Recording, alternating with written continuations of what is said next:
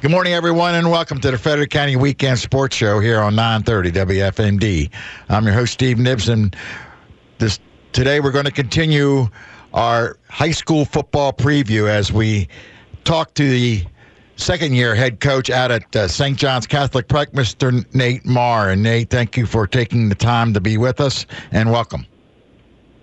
I appreciate you having me on. Appreciate your time. Indeed, and we certainly appreciate yours. So, Coach, we you came in last year, first year head coach, um, and you guys go six and four last season, best finish for St. John's uh, in seven years, um, best record in seven years at St. John's. Numbers jumped for you, went from 16 to 38. So, what was it you took away? What were some of the things you needed to do that, that took place that got you to that point? I think the biggest thing, to be honest, was just uh, establishing expectations, establishing accountability, establishing a culture. Uh, a lot of things that, you know, when, when I was going through the interview process, I felt pretty confident that we'd be able to have success right off the bat. I'd done my research. Uh, there was talent in the program. Like you said, you know, that number 16, there wasn't a whole lot of returning players. But I was pretty confident, you know, if we got out there and we recruited hard and we, you know, we established connections with the local youth programs and, uh, you know, started to attract, you know, potential transfer recruits from other schools in the area, uh, that we'd have a chance to be pretty competitive. And that's essentially what happened. So coming in, um, I think the kids that were in the program were excited about the fact that I was coming from a school like Concordia Prep. Um, they're excited about the fact that you know we were coming off a B conference title there. I coached eight years in college football before that, and they bought in immediately. So you know all the credit goes to the players. They worked their tails off. Um, they did everything we asked them to do, and uh, I think it, it started to show on the field. You know, especially as the year went on, we really started to mesh, and uh, just re- really proud of the guys. Indeed, and so with that success that you had last season, what were the takeaways from that coming into this year? And talk about this year's squad, you know, expectations or goals that you have in mind for them this year. Well, you know, last year, you know, six and four, we, we were pretty pleased with that record considering, you know, the program had had six straight losing seasons. I was really happy with the overall results. Uh, we finished second in the MIAAC conference behind Severn, who ended up winning the conference last year. I think the goal, the expectation going into year two is to compete for a conference championship. Uh, I definitely think it's something that's attainable for us. The numbers in the program have continued to grow. We've got a really strong senior class. So right now, our current roster is sitting at just about 50 guys, which is wow. probably the biggest roster they've had here in quite some time. I would say uh, we've yes. only got 250 students at the school. Um, so 50 guys. I'm, I'm pretty happy with where the roster's at. Really strong senior class. Probably right now we're looking at six to eight guys that are going to end up playing football in college. Um, so it's it's exciting. You know, we've got a great great senior group, strong leadership, talented players. Um, Grayson DePietro is kind of leading the charge. He's got a couple of Division One offers. Uh, he's a wide receiver, defensive back. Um, then we got Desmond Moxley transferred in from Tuscarora. He's done a great job as a receiver and a defensive back as well. He's got a couple scholarship offers in hand. Um, Brandon Akalatsi has done a great job. Came in from Oakdale High School as a basketball player. Ended up starting for us at corner. Did a heck of a job. He's another guy that we project to be a college ball player. Um, Ryan Sebastian is a slot receiver for us, and he plays overhang. Uh, you know, he's getting a lot of attention from Patriot League schools, Ivy League schools. Uh, he's a really high academic kid and I think he'll end up, you know, having a chance to compete either in the Ivy League, Patriot League, or the NESCAC. Uh, and then we've we've attracted a couple of senior transfers over the last couple months, which has been great. Um, Zion Natemi just transferred in from Walkersville High mm-hmm. School, and he projects as a running back and a linebacker. Um, DePriest Daniels came in from Brunswick and Middletown. Uh, he projects as a receiver, defensive back. Um, Graydon Munn transferred in from Williamsport High School, play offensive and defensive line for us this year. Um, so really excited about the returning group of guys, their commitment level. Summer numbers have been strong. Um, but I think if, if this is the year that we get it done and we're able to win a conference title, uh, it's really going to be because of that senior class and their senior leadership, which is just something that uh, I think is is invaluable when you're talking about trying to make a championship run. I'm sure every coach would agree with you, uh, Nate. Um, is it, it will have to go through Severn again? You believe this year? Oh yeah, yeah. So uh-huh. we'll play them two times in our conference. We play them once at home and once on the road. And uh, the team that comes out of conference play with the best record will end up being conference champions. Uh, they they were really strong last year. Pretty similar situation to us. They kind of they came out of nowhere. Uh, I think the team had been 0 and 9 the year before, and they ended up going 7 and 3 and winning the conference. Um, Demetrius Ballard, the head coach over there, has done a tremendous job. So they'll, they'll be a tough they'll be a tough team again this year. I'm no doubt about it. He's a great coach. They've got a strong program, and uh, we'll have to be ready for him. Coach, you've had some uh, great success in your travels uh, um, at uh, McDaniel and then coming over to Concordia Prep and here to uh, St. John's Catholic Prep. And you things are very move very positively for you. And at a, at a, a, young age, you were the youngest uh, head coach hired uh, last year, not only in that MIAA, but across the state of Maryland at that time. So, what are some people who are I should say who are some people that have really given you that guidance and that advice to put you in a place where you're doing the things that you're doing for St. John's Catholic Prep? Absolutely. I mean, I was really fortunate early on. I got my start at West Virginia University as an undergrad student assistant coach on Dana Holgorsen's staff, and um, that was really just a tremendous experience to work with a Power Five program learn from some of the best coaches in the country, really. And uh, that's that's when I decided I wanted to coach college football. Just the impact that those guys had on me, guys like you know Dana Holgorsen, um, Tony Gibson, um, you know Joe DeForest. I mean Juwan Sider, really great coaches that have just made a living in Power Five football. Uh, from there, went on to McDaniel College. Uh, we just had great people at McDaniel. You know, we're never really able to have the success that we wanted uh, in the Centennial Conference there. But uh, Mike Daly was a Hall of Fame football coach, and um, I think he saw a lot of traits in me that I didn't really see in myself at the time, and he just he gave me a lot of advice. And I remember him telling me, you know, character and work ethic will take you as far as you want to go in coaching, and he was absolutely right. That's kind of the way I've tried to mold myself and my program. It's just uh, those are the pillars. You know, high right. character, strong work ethic. That'll open doors for you it'll open opportunities. So Mike Daly was just tremendous for me at McDaniel College. Uh, and then when you know my wife and I we got married, we bought the house, started talking about having kids. Uh, that's when I decided to make the transition to high school football after eight years in college. Uh, and Joe Battaglia was absolutely tremendous. You know, he had coached college ball for about 12 years at a bunch of different schools. He'd been at Navy, he'd been at Midwestern State, He'd been at Stevenson, Juniata, so he had kind of done what I was looking to do, uh, making that transition from college ball for all those years into high school coaching. So I ended up landing a spot on his staff the summer of 2021. Receivers coach and special teams coordinator, finished as the offensive coordinator and QB's coach. There, um, and you know that past off season, the St. John's job came open, and Battaglia and I talked about it, and he thought it'd be a great opportunity for me um, to kind of build up a program that hadn't had a lot of success. And he thought, you know, with the right coaches in place, um, and you know, really just the right plan to build the program, he thought it was a school where you could have success. And you know, I, I took his advice and uh, ended up being a head football coach. But it's been fun. Indeed, I, am sure it has, uh, Nate. Now, and along with that, tie into that uh, with the um, uptick and and the, the the the numbers increasing and those positive traits that have t- taken place here.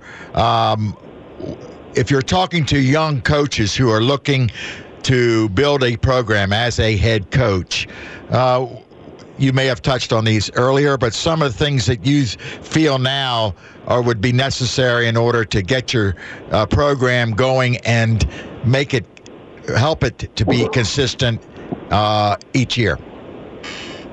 I think really the biggest thing for us coming in was um, making a splash, you know, making sure they knew that this wasn't the same program. We were going to change everything. Uh, and the kids felt that right off the bat. I mean, you would hear kids saying, man, this is nothing like last year. Um, and what I had to kind of keep reminding them was, well, you know, last year's not the litmus test. You know, uh, right. winning a conference championship, that's the goal. That's the expectation now. And we either accomplish that goal as a team or we fail as a team.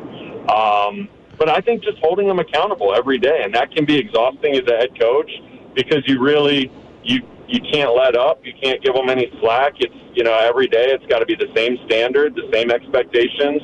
Everyone's got to be held accountable, but ultimately, I think these young kids they they want that discipline. They really crave it, and they're uh, they're looking for that guidance from their coaches. And uh, you know, I love the saying they don't they don't care how much you know until they know how much you care. Yep. Um, and and the wins are great, and competing for a conference title is great. But I think in year one, um, what the growth in the program shows, the numbers that we've brought in from transfers to incoming freshmen, um, our retention rate has been tremendous. We really haven't lost too many kids, and I think that just goes back to the fact that the kids know we care about them. You know, they know that Right. we love them. They know that we're here for them. That we want them, want what's best for them. Want to see them be successful. I think when they when they feel that and they know that you're genuine and that you really just want what's best for them and you want to help point them in the right direction, um, they'll run through a brick wall for you.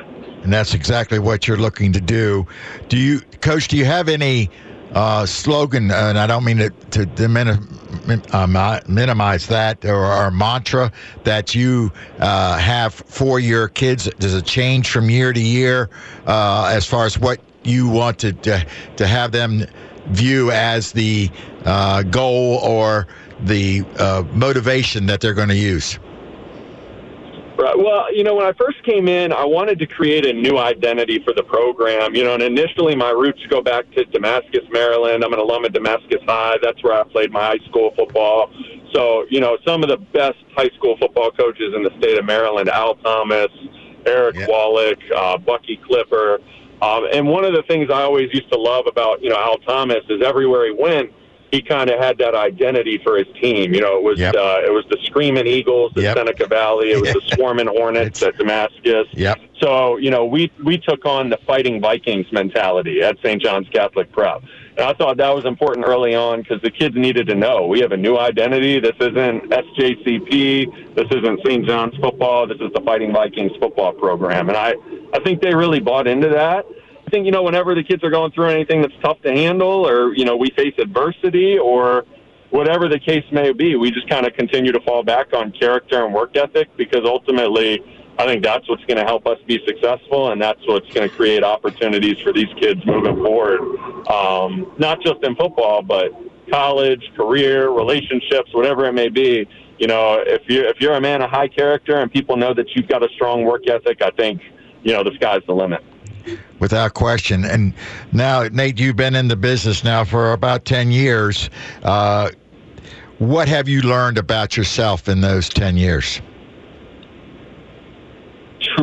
Um, man, I think you're always growing and you're always learning. And when you're, you know, a young coach and you think you have all the answers and you, you know, you, you want to be confident, um, the players definitely have to see that confidence. They have to know that you believe in them and they have to know that you know what you're talking about. And I think, you know, th- if you go up there and, and you're questioning yourself and you're not sure about what you're doing and they can sense that, the kids are going to start to question you and they're going to start to think, man, I don't know if this guy, if, if he can lead us. I don't know if Right. he'll be able to get the job done.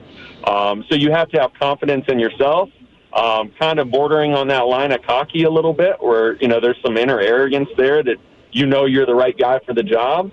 But at the same time, you're always learning and you're always growing. And, um, you know, you, you can't get too, you know, hard headed and take advice where you can get it and just continue to grow, continue to learn, and continue to get better as a coach so you can help the kids.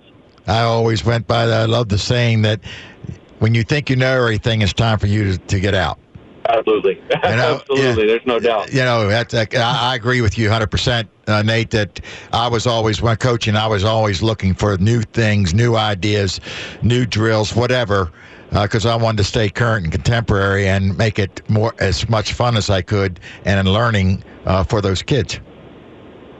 And you know, I think that's one of the things that I really wanted to focus on going into year two. You know, I'm probably the youngest coach on my staff, um, oh. with the exception of a couple of young guys that played for me at McDaniel College and, you know, guys that I coached at the college level. Uh, my coordinators are both, you know, much more experienced than I am. A lot of my assistants, you know, I, I call them gray hairs, you know, but that those guys have the experience. They have right. the knowledge. And I think when you look at young head coaches who end up being successful, oftentimes it's they're surrounding themselves with coaches that know more football than they do, who are, yeah. you know, more knowledgeable than them. And uh, that's what I wanted to do. So we, I think we made some really big hires this off season. You know, in year one, it was Scott Browning, who was my mentor, 40 year college coach um, had been the head coach at Edinboro University for a long time, had mentored me at McDaniel, had been all over Iowa State, Ohio State, New Mexico, you name it.